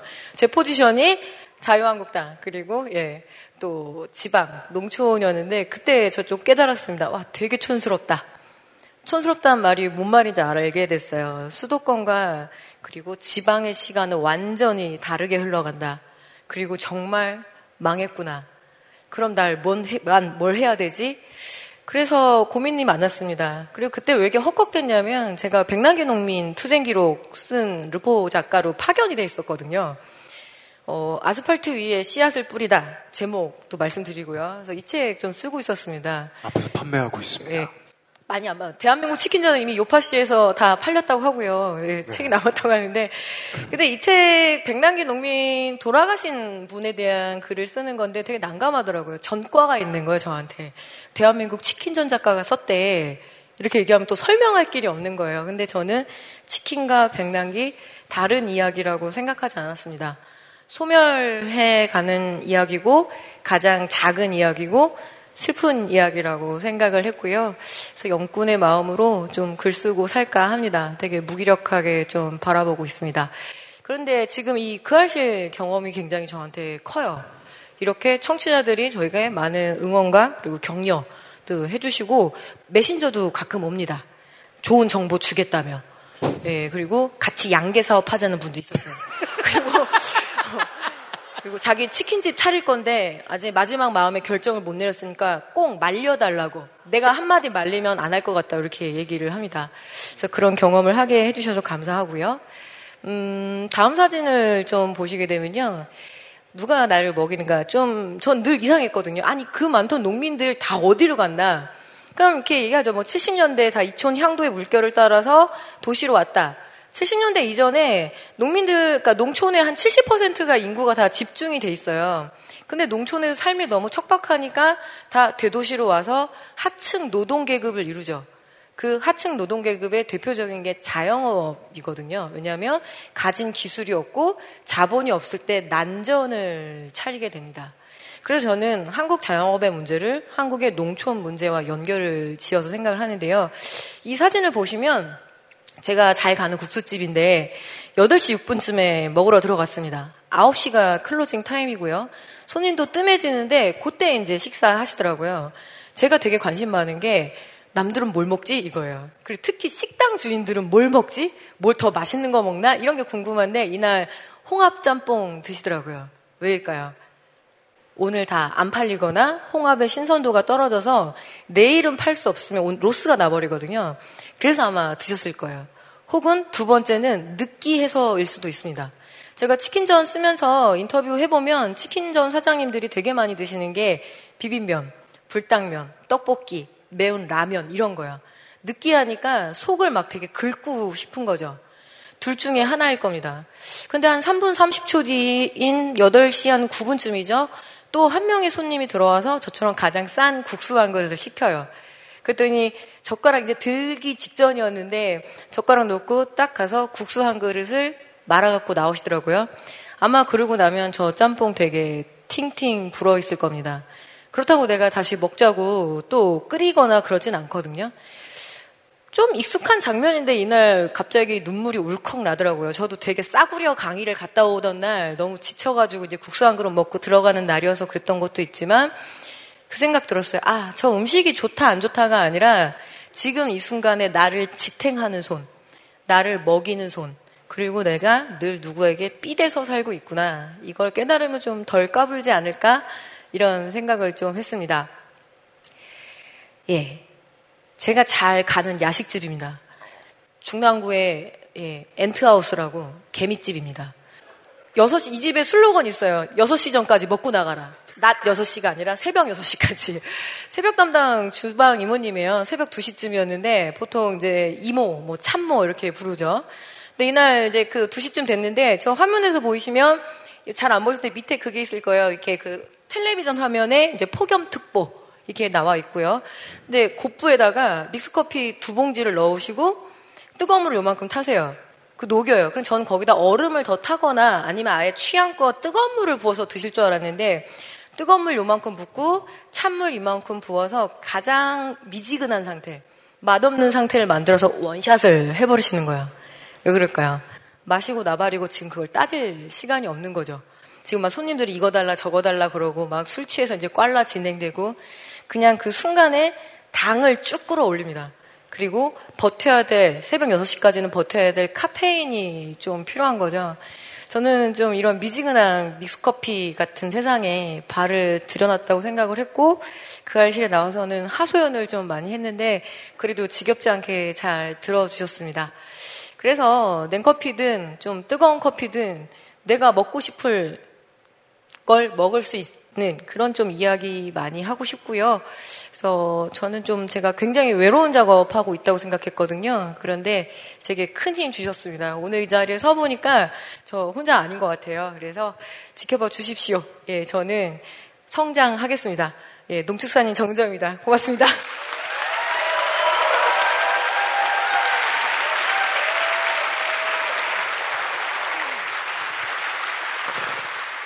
왜인지 모르겠는데 농축산인한테 가장 많은 질문이 왔습니다. 치킨이 만만하죠.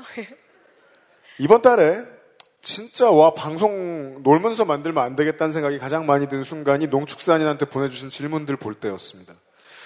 요파 씨를 만들다 보면은 아 이건 뭐 청취자라고 다 미대생이고 미대생만 만족시키면 되겠구나 라고 생각을 하게 되는데 깜짝 놀랐습니다. 첫 번째 질문을 확인하시죠. 안녕하십니까. 저는 용인에 살고 있는 청취자입니다. 들을 질문은 어, 닭을 언제쯤 알을 낳는가이고요. 어, 보시다시피 닭을 키우고 있습니다. 조그맣게 닭장을 지어서 예, 닭을 다섯 마리를 키우고 있는데요. 얘들이 4월 달에 태어나서 지금 이렇게 중병아리만큼 컸는데 아직 알을 안 낳고 있어요. 보시면 아시겠지만 어, 저는 귀촌을 했고요. 주변에 아무것도 없습니다. 그러다 보니까 달걀이 떨어지면 살아나기가 너무 힘들어서 만일의 사태를 대비해 볼까 하고 닭을 다섯 마리를 키웠는데요. 닭이 알을 낳지 않아요. 언제쯤 알을 낳고 알을 잘 낳게 하려면 어떻게 해야 될지 답변 부탁드리겠습니다. 제가 이 동영상 보고 굉장히 고민 많이 했습니다. 일단 보통 4월 달에 입추라 그러거든요. 병아리 넣는 거를. 그러면 얘네들 적어도 4개월 지나면은 중딱이 되고요. 그리고 5개월, 6개월 되면 다 알을 낳아요. 근데 한 마리도 안 낳은 거죠. 지금 만약 11월에 촬영했으면 얘네들 7, 8개월 됐는데도 안 나면 수탉이다. 저는 그거, 그거밖에 내가 의심할 게 없습니다. 예. 그리고 뭐, 예, 기다려 보십시오. 나오면 다시 그때 제가 산란계 사료를 먹여야 되거든요. 네. 그리고 빛이 너무 밝으면 안 돼요. 어쨌든 그렇군요. 수탉설을 제가 강력하게 제기하고 있습니다. 네.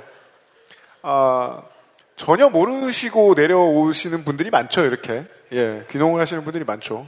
그렇지만 어떻게든 의지를 가지고 이렇게 양계를 실천하는 사람이죠. 이분께 한국 레노버에서 제공하는 레노버 X280을 보내드리도록 하겠습니다. 아, 다음 질문 보시죠. 안녕하세요. 저는 기상청에서 네이버 업무를 보고 있는 애청자고요. 12월 11일에 기후변화에 대해서 농촌진흥청과 산림청 그리고 기상청 3청이 뭐 이제 기후변화에 대응하기 위한 업무 협약을 맺었었거든요. 근데 과연 농축산 종사자들에게 기후변화가 어떤 존재로 지금 다가오고 있는지 궁금하고 그리고 또 농축산업에 있어서 환경법이 어떤 존재인지가 좀 많이 궁금해지더라고요. 그런 부분에 대한 좀 이야기를 듣고 싶습니다. 네, 이 질문 받고 또 물어봤어요. 우리가 원래 이렇게 진지한 방송이야? 이러면서. 기후변화 도시인들이 겪는 거에 정말 적어도 10배, 20배 정도는 농촌에서 가장 크게 고통을 겪습니다. 제가 농촌에 취재를 다니다 보면은 할머니들이 이제 이렇게 얘기하시는 거예요. 평생 농사를 지었지만 농사를 몇 년 전부터 모르겠다. 그러니까 파종 시기를 모르시겠대요. 나는 뭐 때 되니까 심었는데 안 나는 거예요. 싹도 안 나고 그리고 여름에 폭염이 심하고 그리고 뭐, 아, 뭐, 비도 갑자기 이렇게 뭐 장마철처럼 오는 것도 아니고 갑자기 왔다가 안 왔다가 해서 극한이 있거든요. 홍수와 그리고 가뭄에 이게 극한이 있다 보니까 농사 짓기 너무 어렵다. 특히 과수 농가가 정말 어렵습니다. 이제 뭐 고추밭 이런 것도 다 하우스 안으로 들어가요. 그럼 그러면은 농촌에서 선택할 수 있는 그냥 차악이죠. 다 시설 안으로 들어가서 다 물을 통제를 하고 바람을 통제합니다. 이거를 아예 이제 국가 차원에서는 뭐 ICT, 스마트팜이라고 얘기를 하는데 이미 축산 같은 경우에는 진행이 많이 됐어요. 자동으로 이렇게 다 그 온도를 통제하고 바람을 통제하고 할 수밖에 없는 거죠. 그럼 그렇다 보면은 어, 지금처럼 이렇게 싼 가격에 먹기는 쉽지 않을 거다. 기후 변화라는 게 일단 가장 먼저 오는 게 예, 먹거리에 올 거거든요. 저는 식량 안 보냐 뭐 이런 이야기를 하려는 게 아니라 언제까지 우리가 이렇게 먹고 살 거라고는 자신은 안 했으면 좋겠다라는 거고 기후변화 문제는 에어컨과 히터가 있는 도시인들이 아니라 농촌에서 가장 큰 고통을 겪고 있다라는 거를 그냥 말씀을 드리고 싶습니다. 네. 네, 알겠습니다. 네. 어, 마지막 질문은 어, 돼지고기 얘기입니다. 안녕하세요. 정은정 농축산인님께 질문있습니다. 요즘 배구 경기를 보다 보니까 도드람 한돈 협동조합에서 스폰서를 하고 있는 걸 보고 예전에 치킨은 삼겹살의 미래다라고 하셨던 게 생각이 나서요. 음, 그 후로 위탁 양돈 비율이 높아지거나 아니면 돼지의 기업 계열화가 진행됐는지 궁금합니다. 그리고 요즘 치킨 가격대 배달 삼겹살집이 되게 많이 보이는데 이것도 삼겹살 팔아서 돈을 어떻게 벌어요 상황인지 궁금합니다. 감사합니다. 네. 답변으로 제가 그 드리고 싶은 말씀은 뭐냐면 실제로 이미 그때 방송에서 말씀드렸거든요. 돼지고기 벌써 이렇게 시스템 다 수직 계열화 진행이 됐고 양돈도 위탁 비율이 되게 높다. 이거 보시, 보이시죠? 이게 뭐냐면 선진 포크, 하이 포크. 예, 하림에 제가 하림 스토커잖아요. 그래서 예, 하림에서 운영하는 그 돼지 라인입니다. 여기에 슬로건이 돼지고기도 시스템이라고. 그리고 여기 정육점의 컨셉이 뭐냐면 칼질을 안 해도 되는 정육점. 이제는 하림에 소속돼 있는 그런 이제 수직 계열화 이제 그 생산자들이 그냥 사양에 맞게 돼지를 보내면 중앙에서 모아서 다 잘라가지고 패킹을 해가지고 여기다 갖다 파는 거거든요. 그럼 여기서 뭘 놓칠 수 있을까요? 정육점 가보시면 아실 거예요. 어, 사장님 두 군만 주세요. 그럼 썰어요. 아이고 50g 더 들어갔네. 막 이러잖아요. 그리고 꼭 돈을 또 받으세요. 그냥 그런 스토리가 사라지는 사회가 올 겁니다. 그럼 많이 보실 거예요. 마포 삼겹살. 이미 다 프랜차이즈화 진행이 됐고 그 질문자께서 말씀해 주신 것처럼 배달이 시작되면 그거는 완벽하게 프랜차이즈화가 진행됐다고 보시면 됩니다. 요새 배민프레시나 뭐 그 배달의 민족 보시면 삼겹살 배달해 준 데 되게 많고 가맹점 모집하고 있습니다. 그리고 도드람 한돈 조합 같은 경우는요 서울 우유 같은 그겁니다. 생산자 조합. 우리나라에서 제일 큰 생산자 조합이 서울 우유고요. 그리고 포장 6단계. 그거는 도드람 한돈입니다. 그러니까 저는 하림은 수직 계열 화잖아요. 하림의 이름으로 기업 계열화를 완료를 한 거고 도드람 같은 경우에는 수평 계열화입니다. 그러니까 조합원들이 같이 하는 그건데 도드람이 그래도 꽤 잘 하고 있는 협동조합 중 하나입니다. 관계자분 계시면 강의 가겠습니다. 네. 감사합니다. 네. 왜냐하면 양계 관련 강의가 다 끊겼거든요. 살충제도 요새 좀 잠잠하고 예, 괜찮습니다. 도, 조류독감도 안 터지고. 예. 네. 그러저러한 이유로 우리 방송에는 좀 더 자주 볼 수 있지 않을까 싶습니다. 네, 정은정 농축산인이었습니다. 다시 한번 박수 부탁드리겠습니다. 수고하셨습니다.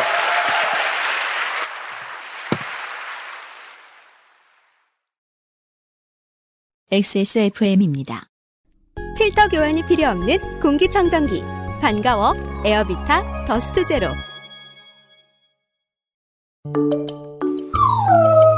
살짝 아쉬워할 때도 목 놓아 울 때도 가족이지만 모든 말을 이해하진 못하니까 좋은 것만 골라서 트루 패밀리 가장 수준 높은 반려동물 간식 트루 패밀리 사랑하는 가족에게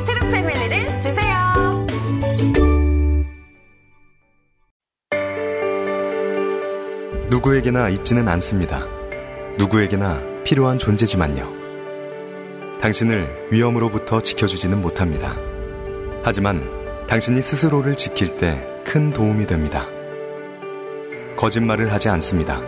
그래서 당신, 그리고 주변에 모르는 사람들도 지켜줄 수 있습니다. 곁에 있는 것만으로도 당신은 든든해집니다. 나는 당신의 블랙박스입니다. 당신 그리고 타인의 삶을 지켜주세요. 엑세스몰에서부터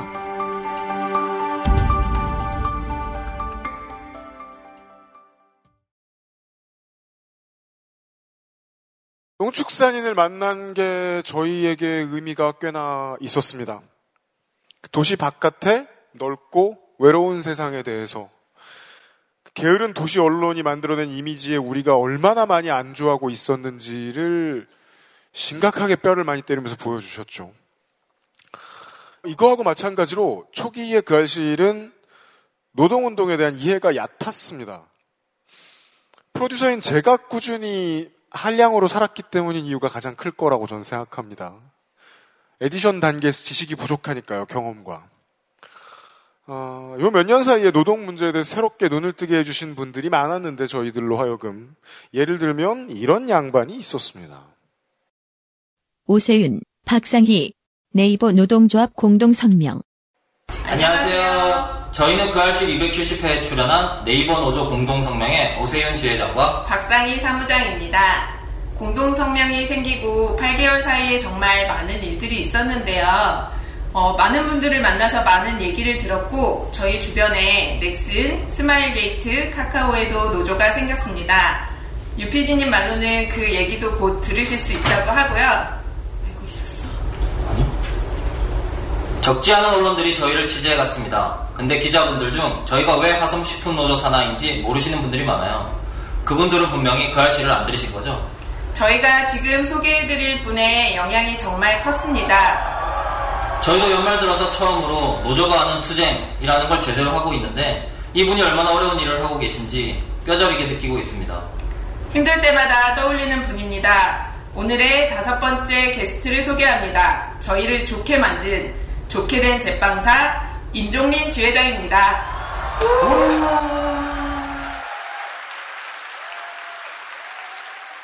이분이 음악이 없죠? 덕질인에게 하나 빌려왔습니다.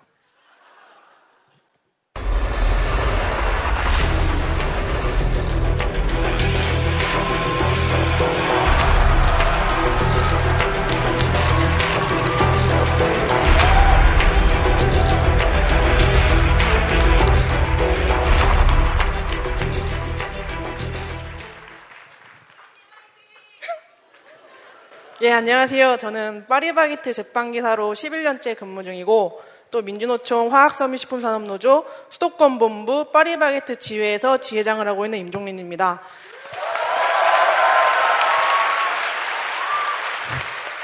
아, 예. 이 날이 왔네요. 네. 네, 하여튼, 예, 얘기해보도록, 얘기해보도록 하겠습니다. 네, 뭐 다들 아시겠지만 저는 다른 게스트 분들처럼 책을 쓰거나 강의하는 사람은 아니거든요. 그래가지고, 예, 그렇습니다. 근데 제가 11월 22일에 서울 인권센터에서 주최하는 토론회에 네이버 지회장님이랑 함께 패널로 참석했었는데요. 그날도 저는 되게 엄청 횡설수설하고 있었거든요. 그래서 계속 횡설수설하고 있는데 쉬는 시간에 다, 저는 다시는 다시는 연락할 일이 없 다라고 생각했던 유피디님이 전화를 하신 거예요. 그래가지고 저한테 서울 인권센터 토론회에 참석하고 있는 걸 알고 있다. 네, 끝나고 시간 되면 좀 만나자 하시는 거예요. 그래서 저는 어, 뭐지? 그런 마음 반이랑 또 반가운 마음 반 해가지고 만났는데 그 자리에서 공개 방송 이야기 하시면서 출연해달라고 이렇게 말씀을 하시더라고요. 그때는 좀 가벼운 마음으로 왜냐하면 그날 있던 토론회에서도 저는 구석에 이렇게 찌그리고 앉아가지고 질문에 답변 몇 마디 횡설수 그때도 뭐 횡설수를 하고 있었거든요. 그래서 아 뭐 그런 비슷한 건가 보다 하고선 그냥 가볍게 승낙을 했는데 며칠 뒤에 친구가 저는 아직 방송을 못 들은 상태에서 자기가 방송을 들었는데 출연진이 공개가 됐다는 거예요. 근데 화면 공개됐다고 해서 한 얘기가 야 너 어떡하냐. 너 어떡하려고 그러냐 이러는 거예요. 그래서 제가 방송을 들었거든요. 출연진을 들었거든요. 처음으로 든 생각은 어, 망했다. 그리고 두 번째로 든 생각은 아 완전 망했다. 왜냐면 저 유명한 게스트님들 사이에서 나는 또 되게 횡설수설을 할 건데 내가 공개 방송 다 망치게 생겼다. 내가 7년 동안 이렇게 탈떡 없이 잘 들었는데 이번에 이렇게 그 아저씨 아니 요파 아니 그 아저씨래 제가 네. 아, 아 예. 제가 이렇게 폐를 끼치고 내가 탈떡 탈떡 강제 탈떡 당하겠구나 이런 생각 했거든요. 하여튼 그래서 제가 2019년도는 제발 오지 않기를 바라면서 현실 도피를 하고 있다가 오늘이 왔습니다. 하여튼 근데 그러다가 제가 12월 중순쯤에 출연진이 모두 모이는 자리가 한번 필요하다. 그래가지고 제가 갔는데 그 자리에서 이제 방송으로 목소리만 듣던 분들을 이제 실제로 만난 거예요. 사람들이 연예인 만나면 반응이 두 가지잖아요. 하나는 아 팬이에요. 그래서 아 반갑습니다 팬입니다 이렇게 하고 한 명은 하나 또 한 가지는 모르는 척하면서 이렇게 눈 못 마주치고 이렇게 모르는 척하고 막 그러거든요.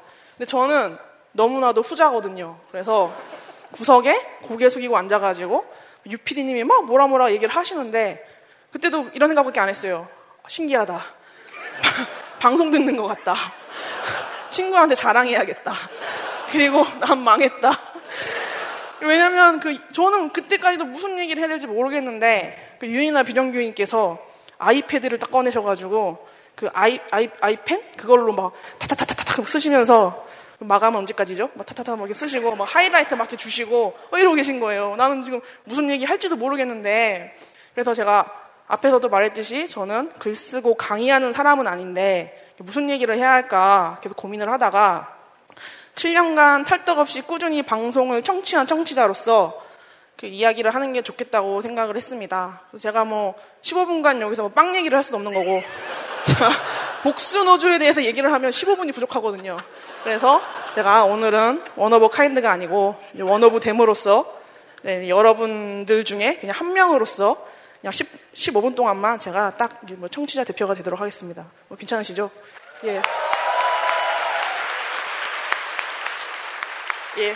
뭐, 뭐, 뭐, 네가 뭔데 대표를 해! 라고 하셔도 제가 이제 이제 와서 주제를 바꿀 수 없기 때문에 얘기를 하도록 하겠습니다. 네. 저는, 어휴, 예, 제가, 저는 제가 듣는 에피소드는 계속 반복해서 듣거든요. 많게는 10번 이상도 들은 적이 있는데 그 에피소드가 바로 17년 5월 26일에 올라온 그 225B 새 정부에 바란다 정규직화로 가는 험난한 길이었, 험난한 길이었거든요. 제가 4월 말에 비상구 상담을 했고 이 에피소드가 올라온 시기에 정의당 이정미 의원님이 SPC에다가 협력사 직원들 전부 공, 본사 전환 시켜라. 공문을 보내서 회사가 발칵 뒤집혀서 쟤 누군지 찾아라. 이런 상태였거든요. 그래가지고 그래서 그 방송을 계속 뭐 계속 들은 거예요. 듣다가 저는 이제 본사 전환이라는 게 말 그대로 그냥 회사가 그냥 뿅 바뀌면 되는 건 줄 알았어요. 그랬는데 이 안에 되게 많은 이해관계가 있고 또 그런 여러 가지 상황이 있을 수 있기 때문에 힘든 거고 우리도 단순히 그냥 아 정규직화 시켜달라 본사 전환 시켜달라 이렇게 요구하고 외치는 게 아니라 이 안에서도 또 이제 피해자를 최소화하기 위해선 여러 가지 고민을 해야 한다 뭐 이런 생각을 좀 많이 할 수 있게 해준 방송이었고 근데 이게 들으면 제가 10번 이상 들었다고 했잖아요 10번 이상 들으면서 답을 찾는 게 아니라 들을 때마다 계속 새로운 의문이 생기고 걱정이 생겨가지고 하여튼 뭐 불안감이 많이 치솟았던 그런 에피소드였습니다. 그 다음에 여러 번 반복 정치한 에피소드는 그 230화에 그 누가 가장 유명한 마필 관리사를 죽음으로 몰았나 그 편이었는데 저는 그 노동조합을 만든 게 사실 열받아서 지른 거긴 한데 노동자나 노동 그리고 노동자 뭐 이런 개념이 별로 없었거든요. 그래서 해고당했다고 복직 투쟁하는 걸 보면은 솔직히 아, 빨리 다른 일자리를 찾는 게 가족이나 본인한테 좋은 거 아닌가? 뭐 이런 생각도 하고 또 회사가 마음에 안 들면 다른 일자리 찾아가야 되는 거 아닌가? 하는 게 흔한 네이버 댓글 같은 생각 많이 했거든요.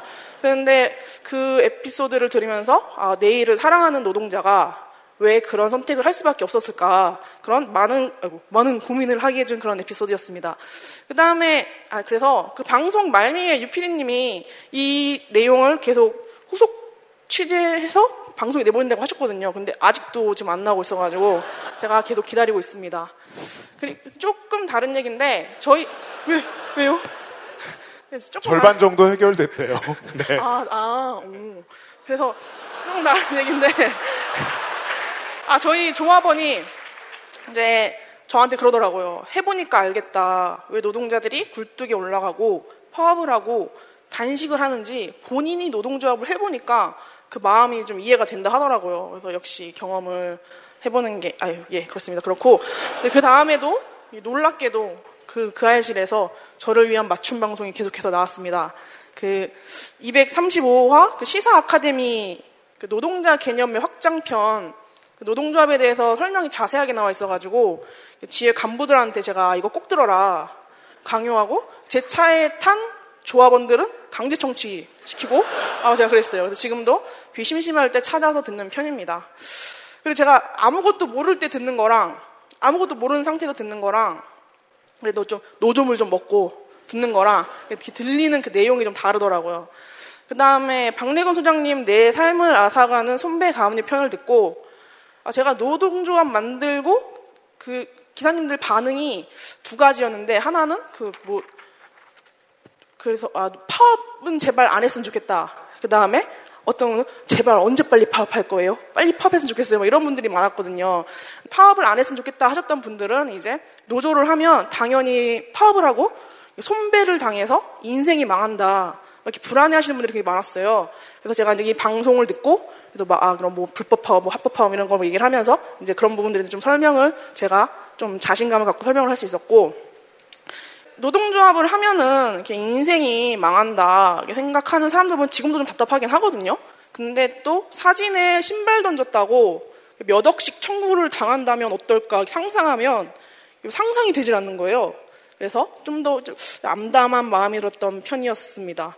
그리고 이 외에도 되게 지금 많은 엄청 많은 그렇게 저한테 도움이 되는 에피소드들이 많았긴 하- 많았지만 마지막으로 하나를 더 설명하자면 노조를 시작하고 되게 힘들었었던 게 뭐 회사랑 싸우고 막 이런 게 이런 게 이런 게 아니라 저는 사진 때문에 너무 힘들었거든요. 저는 사진을 원래 거의 안 찍어요. 그 회- 그 핸드, 카메라에 저 핸드폰에도 셀카로 돼 있는 건 한 두 장 정도 뭐 아예 사진 안 찍거든요. 아 근데 제가 이제 언론에 기사화가 되면서 사진을 엄청 많이 찍게 된 거예요. 근데 지금도 이쁘게 찍고 이쁘게 좀 나왔으면 좋겠다 하는 마음은 없지만 그래도 좀 그지같이 나오지 않았으면 좋겠다 막 이렇게 하는데 엄청 그지같이 나오는 거야 맨날. 근데 근데 그지같이 나오니까 맨날 사진 찍기 싫어가지고 막 또막 이러고 찍으니까 또더 그지같이 나오고 내가 사진을 사진을 볼 때마다 이게 마주치지를 못하고 막 이렇게 보고 막 이렇게 보고 막 빨리 스크롤해서 넘기고 사진 때문에 내가 너무 힘들었거든요. 그랬는데 노조 저희 노조 특성상 조합원들이 그 지회장의 얼굴을 몰라요 잘. 다 이렇게 막 떨어져 있으니까. 그랬는데 초창기에는 더 그랬죠. 그래서 제가 이제 어느 지역에 조합원을 만나러 갔는데 그 자리에서 제가 얼평을 당한 거예요. 그분 딴에는 칭찬이라고 아 사진으로 볼 땐 좀 그랬는데 실물은 좀 괜찮으시네요 이러는 거예요. 근데 제가 순간 순간 띵 하고 어, 정색을 해야 되나 말아야 되나 하는데 고마운 조합원이시니까 웃으면서 그냥 하, 예, 실물이 낫죠. 이러고 왔거든요. 근데 집에 오면서 되게 많은 생각을 한 거예요. 그래서 제가 주변 치, 주변 이제 친한 지인들이 저한테 이게 뭐 너 뭐가 힘, 뭐 힘들지 힘들지 뭐 그러면 아 나는 회사랑 싸우는 것보다 내 사진이랑 싸우는 게 더 힘들다. 그랬는데 또 그 당시에 또 이제 그 알실에서 저에게 한 줄기 빛을 이렇게 이렇게 내려준 게 바로 이 홍소라님의 나를 알기 나를 알기 싫었다 그 편이었거든요. 정말 이렇게 놀랍게도 그게 뭐 제, 제 귀랑 탁탁탁 맞아가지고 근데 그래서 놀랍게도 이제 그 편을 듣고 제가 마음이 많이 치유되고 마음이 되게 많이 편해졌죠. 그 이후로도 사진은 계속 그지같이 나옵니다. 제가 바뀌는 건 아니니까요. 그래도 그걸 받아들이는 제 마음은 좀 편해지고 뭐 그렇게 되- 좀 편해졌죠. 바뀌고요. 네, 그래서 이렇게 그 알실은 저에게 노동조합을 결심하고 만드는 과정에서 큰 영향을 주고 또 개인적인 마음의 치유까지 해준 고마운 방송입니다. 저는 그래서 아, 그래서 처음 그 300회 공개 방송 주제를 들었을 때 세상을 바꾸지 못한 15분이라고 하는데 뭐 그렇죠. 뭐 제가 그거를 바꿨는지 안 바꿨는지 제가 알 수 있는 게 아니니까 뭐 제가 평가할 것도 아니고 말, 말 그렇죠. 근데 다만 저 한 사람의 인생은 크게 영향을 받고 바뀌었고 그 결과가 저의 경우에는 노동조합 설립으로 나타난 것이고요. 많은 청취자분들도 그 알씨를 통해서 개개인의 환경과 상황에 따라 좋은 영향을 받고 계시리라 저는 믿습니다. 그래서 이 넓은 공영장도 이제 매진을 시키신 거겠죠. 그래서 12월 말에 제가 출연한 방송에 나가고 제가 그 당시에 12월 30일이랑 17년 12월 30일이랑 18년 1월 1일 막 그쯤에 제가 수서에 거기에 이제 가맹점주 협의회 회장님의 점포가 있거든요. 그 앞에서 저희가 이제 1인 시위를 하고 있었어요. 그런데 어떤 남자분이 그 아이실 청취자라고 들었다고 너무 응원한다고 하면서 저, 저희한테 돈을 이렇게 주고 가셨어요. 그래서 아, 왜, 왜 이게 왜 웃기지? 세상 합리적이네요. 아, 투쟁기 투쟁기금 같은 거죠. 하여튼 뭐 그래서 그래서 그것은 알기 싫다를 통해서 청취자들이 이렇게 연대를 하고 있구나 하는 아, 왜 웃기지? 근데 청취자들이 되게 감동적인 얘기인데 청취자들이 연대를 하고 있구나 이게 신기하고 감동적인 경험을 했고요. 근데 그때 제가 너무 경황이 없어가지고 제대로 인사를 못 드렸어요. 그래가지고 이 자리를 빌어서 정말 그때 감사했다고 말씀드리고 싶고 이렇게 방송을 통해서 서로가 서로에게 좋은 영향을 받고 또 연대하고 그게 또다시 방송으로 이어지고 또 서로가 같이 성장하는 삶의 동료가 되었으면 좋겠습니다. 원피스처럼요. 몽키리 루핏이죠. 그래서 청취자 한 사람 한 사람이 다 연대를 하고 동료가 된다면 그러면 진짜로 좀 세상이 바뀔 수 있지 않을까 저는 그렇게 생각을 하고요. 그러려면 유피디님이 계속 방송을 하셔야 되잖아요. 그래서 저는 방송이 오래오래 되기 나오기 위해서 유피디님이 건강을 빌면서 제 얘기는 마치도록 하겠습니다. 감사합니다.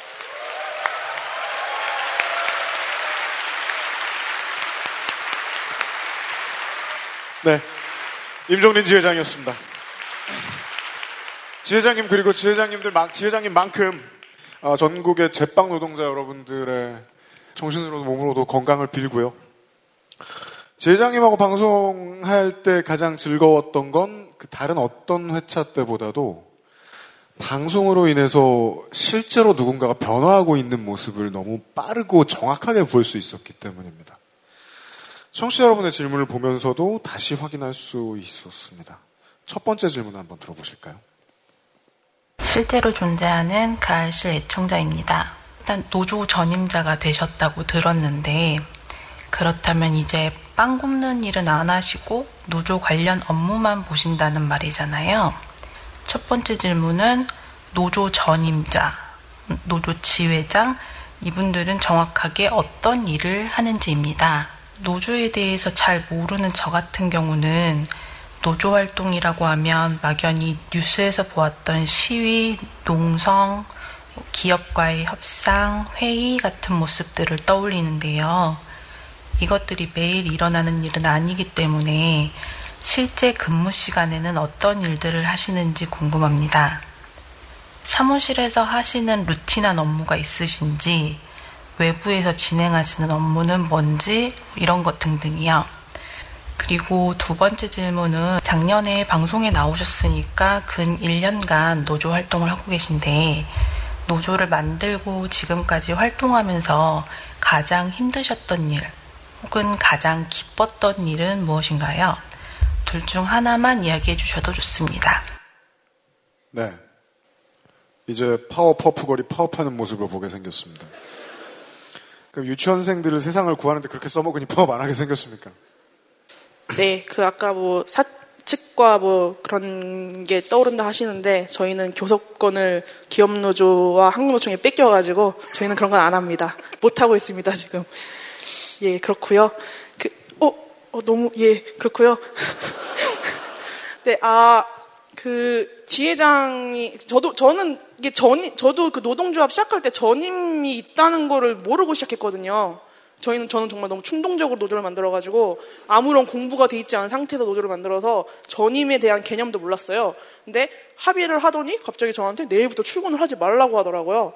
그래가지고 전임이 이게 갑작스럽게 되었는데 일단 제가 하, 가장 지금 요즘 많이 하는 일은 조합원들이 전국이 저희는 다 흩뿌려져 있거든요. 그래서 조합원들의 그래도 얼굴은 한 번씩 다 봐야겠다 해가지고 제가 지금 11월부터 12월 말까지 계속 거의 하루도 빼놓지 않고 지금 전국 돌아다니면서 계속 조합원들 만나고 있고요. 그래서 그 전국 다니면서 제가 모텔도 많이 다니거든요. 그래가지고 제가 그 모텔에서 일어난 일들을 제가 요파시에 보내려고 지금 사연을 차곡차곡 모으고 있습니다. 그리고 그리고 그 일정이 없는 날은 제가 그 노량진에 있는 화성식품산업노조 사무실로 출근을 하는데 노조를 해보니까 서류 작업이 엄청 많더라고요. 그래가지고 약간 뭐 외부 일정이 없는 날은 사무실에 앉아서 이렇게 서류 작업을 하고 또 회사에 전화해서 맨날 투닥투닥 싸우고 있고 그러고 있고 그 지회장 그 업무 중에 가장 많은 비율을 차지하는 게 연대 활동 되게 많이 다니거든요. 그래가지고 지금도 1월 7일에 네이버가 지금 사측이 좀 불성실한 교섭 태도를 보여가지고 1월 7일 월요일에 어떤 이제 단체 행동 이벤트를 준비하고 계시거든요. 그쪽에 또 연대를 가기로 했습니다. 그리고 그 기쁜 일, 슬픈 일은 제가 요즘 마음이 힘들어서 그런가 기쁜 일을 암만 생각해도 짜내려고 해도 기쁜 일이 생각이 안 나더라고요. 그래서 요 질문은 그 두 번째 질문이랑 같이 합쳐서 하면 좋을 것 같습니다. 네. 두 번째 질문 확인해 보시죠. 네, 안녕하세요. 청취자 문윤철입니다. 청취자인지 아닌지는 요 매트릭스로 인정하겠습니다. 아이스케어 프리미엄 폴더 매트.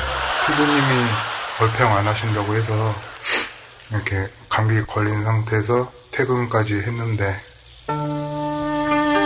또 불구하고 상태가 안 좋은데도 불구하고 이렇게 용기 내서 영상 촬영하고 있습니다. 만약 영상 아 나중에 촬영하고 오글거리게 될 것 같아서 다시 못 볼 것 같은데요. 만약 영상 사용하시게 될 것 같으면 좋은 편집 부탁드리도록 하겠습니다. 저도 지회장님급은 아니지만은 민주노총 노동조합 지회장 하고 있거든요. 그래서 방송 들을 때 많은 공감이 가는데요. 그래서 질문을 두 가지 드리려고 해요. 한 개는 노동조합 활동하면서 후회라든가 회의감 그런 게 느끼신 적이 있으신지 두 번째 질문은 지회장님의 마지막 목표? 궁극적인 목표? 그런 게 있으신지 궁금합니다. 아, 내가 제가 지회장인 것도 인정해야겠죠? 잠시만요.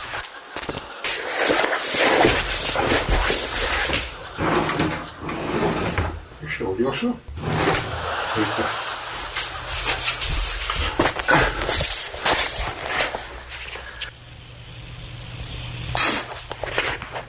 개인정보가 유출이 돼도 상관이 없는데요.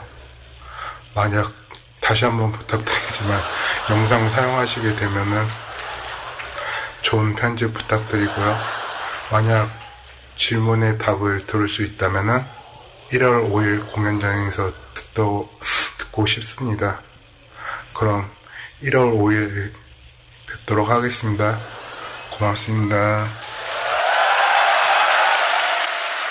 네. 어... 홈플러스 영통지부의 문현철 지회장님 와 계십니까? 어디 있어요? 객석 한번 붙여줄까요? 아, 감기 다 나으셨어요? 아.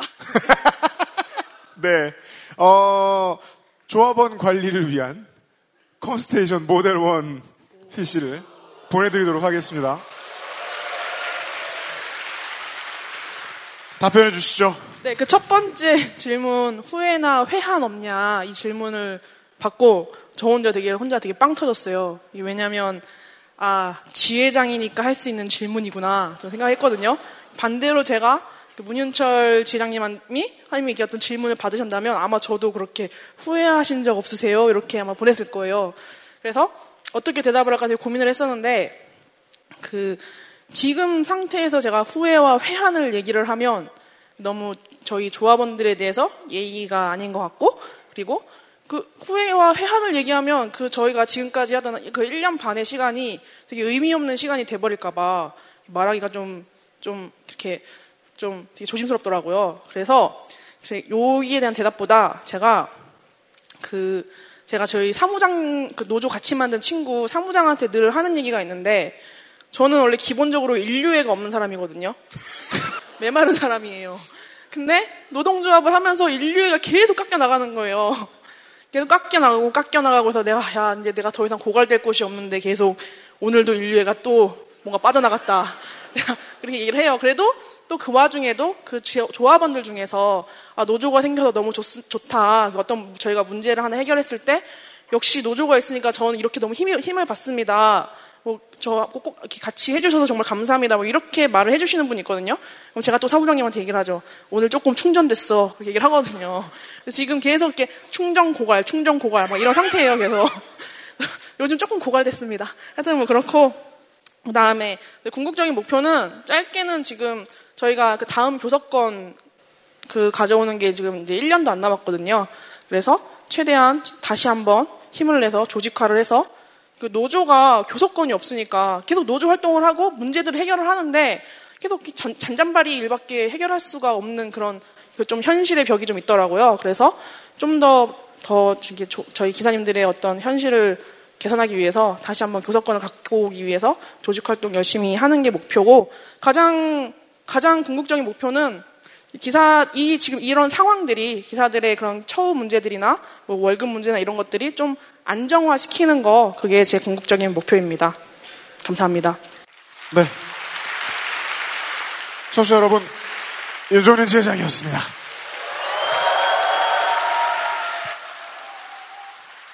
네. 아, 분명히 행사장 측에도 그렇고, 우리 이제 와주셨던 모든 분들한테도 그렇고, 스태프 여러분들한테도 그렇고, 어, 3시간 안에 끝난다고 했는데, 3시간 지났습니다, 지금. 근데 1시간이 남았죠. 잠시 쉬었다가요. 토요일 순서 마지막 시간에서 찾아뵙도록 하겠습니다. 잠시 뒤에 찾아뵙겠습니다. XSFM입니다. I D W K